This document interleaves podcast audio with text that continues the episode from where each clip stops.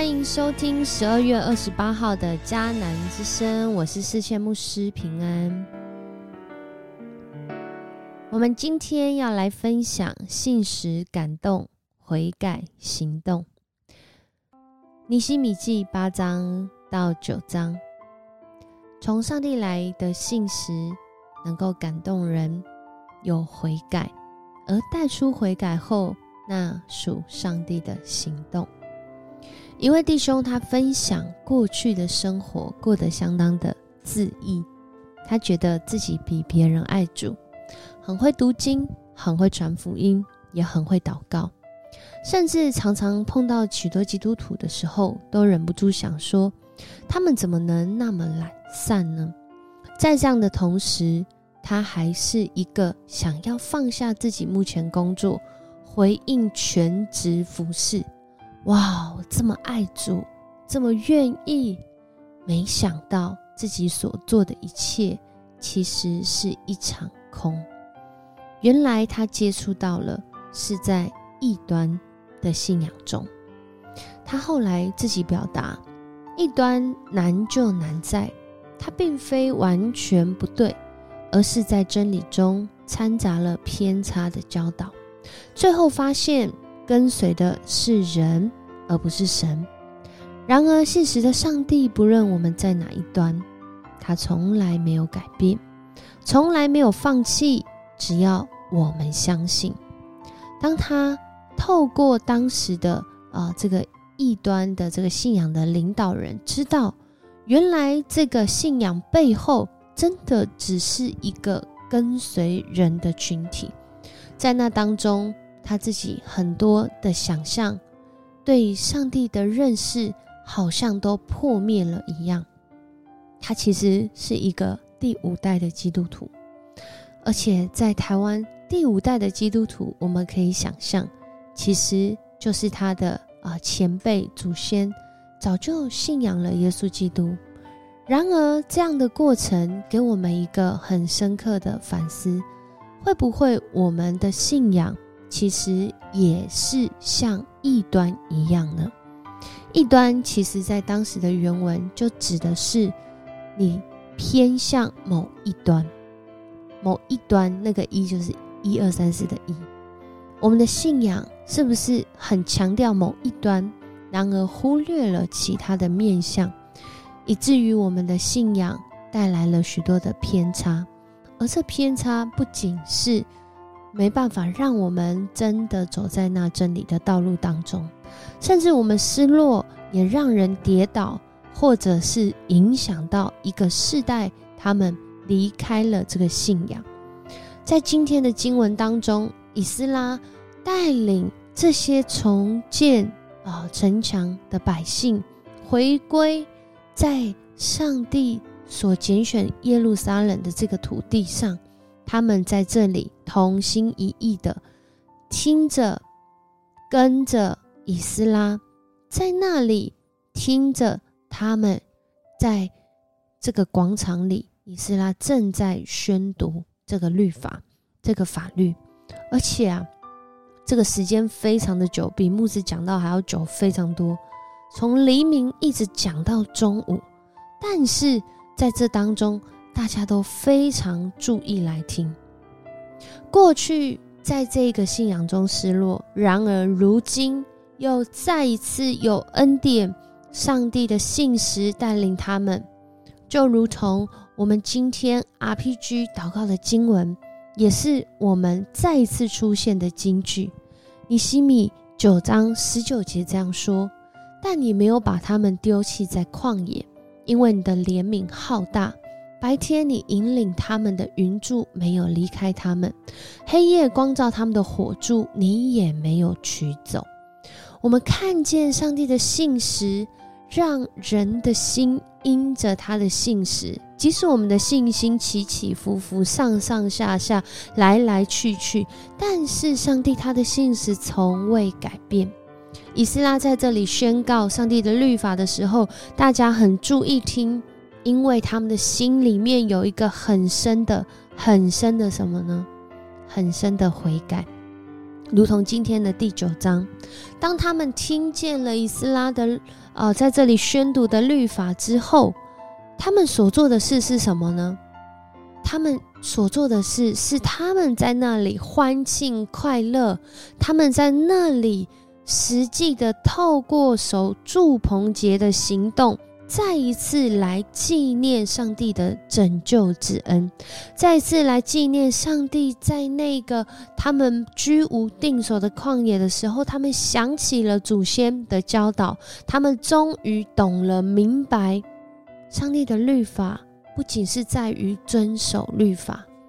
而是在于，在这些律法当中，上帝的美意是要叫人的生命有动力，是要叫人的生命能够明白，他是信实，他是公义，他是爱。所以，即使我们没有信心了，即使我们的爱用尽了，即使我们就是那不义的子民，然而上帝仍然用他的公义，他的信实。他的爱吸引我们来靠近他，吸引我们来转向他，吸引我们，以至于我们心里有能力来行出那个合上帝心意的事情。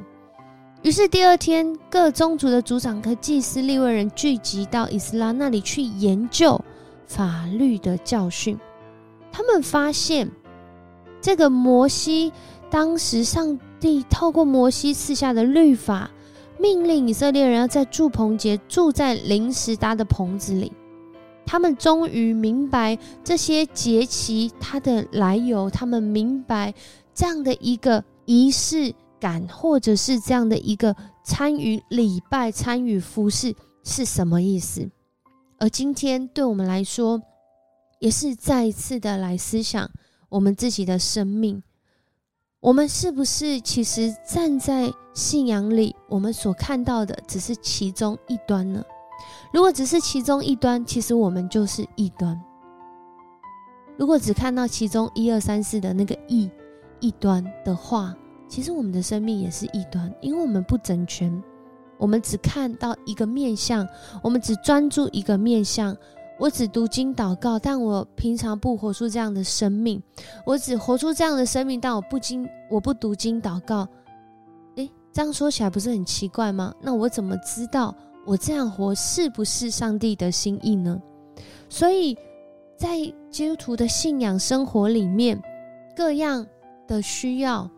我很常在青年牧区里面分享。每一个人都要参与在一场礼拜。我们都要有委身在一个小组，我们都要有一项的服饰，不是好像要帮忙每一个人做 SOP 去分配他们工作。更重要的是，是当我们遇见上帝、遇见信仰的群体，以及当我们行在上帝心意的行动的时候，我们才能够帮助自己的生命是在上帝的恩典。跟他的怜悯当中，彼此来服侍，彼此来守望。在今天的经文当中，我们看见九章六节之后，一直到最后，是一个很长的认罪祷告。这个认罪祷告呢，我们可以看见，在前面一点点的经文说到，有三个钟头之久，他们站着听上主。他们上帝的法律，接着有三个钟头，他们认罪，而且还敬拜上主他们的上帝。而这认罪的祷告，或许就是在那个时候所记录下来的，记录上帝怎么拣选以色列人。到后来，他们因着自己远离上帝，并并且犯罪，甚至活在罪中无不可自拔，到一个。快要自我毁灭的程度，但上帝的信实仍然没有改变。他一直不断的提醒，透过先知邀请他们要认罪悔改，要悔改到上帝的面前，不是要一直说我们很卑微，我们是错的。更重要的是，是上帝啊，帮助我们回转，能够行出真理。那个认罪是因为我们没有行出真理，是因为我们。该做的没有做，我们不该做的，但我们却做了，所以要认罪。然而，在这一篇的祷告的而认罪的祷告当中，我们也很清楚的看到，上帝他是怎么样怜悯垂听并且带领以色列人在一次一次好像在坠落当中，却又在他的里面一次一次的被拖住、被翻转、被改变、被接纳、被医治，甚至被丰盛，让他们有丰盛的生命。就在今天，好像又再次经历这丰盛的生命来到了。上帝的信实感动人的心，让人决定要悔改，转向他。求主帮助我们，真的是在信仰当中有整全的学习、寻求、认识、经历，以至于我们不只是相信，更是活出这个相信。我们一起来祷告，主，我们感谢赞美你，谢谢你，你是守约施慈爱的上帝，你是大而可畏的上帝，你是天上的上帝，你与我们同在，主啊，我们就不自偏离，主啊，你与我们同在，我们就知道，主，我们是有上帝你美好心意所保护的对象，主，当我们来到你的面前。我们要恳求主，你给我们一个悔改的心智，让我们常常能够去反思、思想自己生命中到底是不是走在上帝你的心意里面，并且在这里面也给我们个悔改的行动，让我们勇于改变，让我们勇于向主来改变，让我们勇于在改变当中活出那个从主来的心意，使我们不陷入。僵化与信仰的一端，好像就真的成了一端。求主扶持帮助我们，能够整全的来认识和实践你律法中的心意。主，你律法的本意是要保护，你律法的本意是要爱，你律法的本意是要行出公义。愿我们的生命能够走在这样的心意中。谢谢你与我们同在，在祷告的同时。主啊，你肯，你听见我们内心的那个需要，你听见我们那个内心的软弱，没有办法。主啊，在今天我们要转向你。主啊，当我们相信你，我们相信你能够帮助我们改变我们，我们就能够想起那个改变悔改的行动是什么。谢谢你与我们同在，谢谢你用你的话语来教导、来激励、来保护我们。我们这样祷告，奉主耶稣的名求，阿门。很高兴今天跟你一起分享迦南之声。上帝的信实要带领你的生命，要启动你的生命，让你的生命活出从他来啊，完全而且。合乎上帝心意美好的生命，我是四千牧师，我们明天见。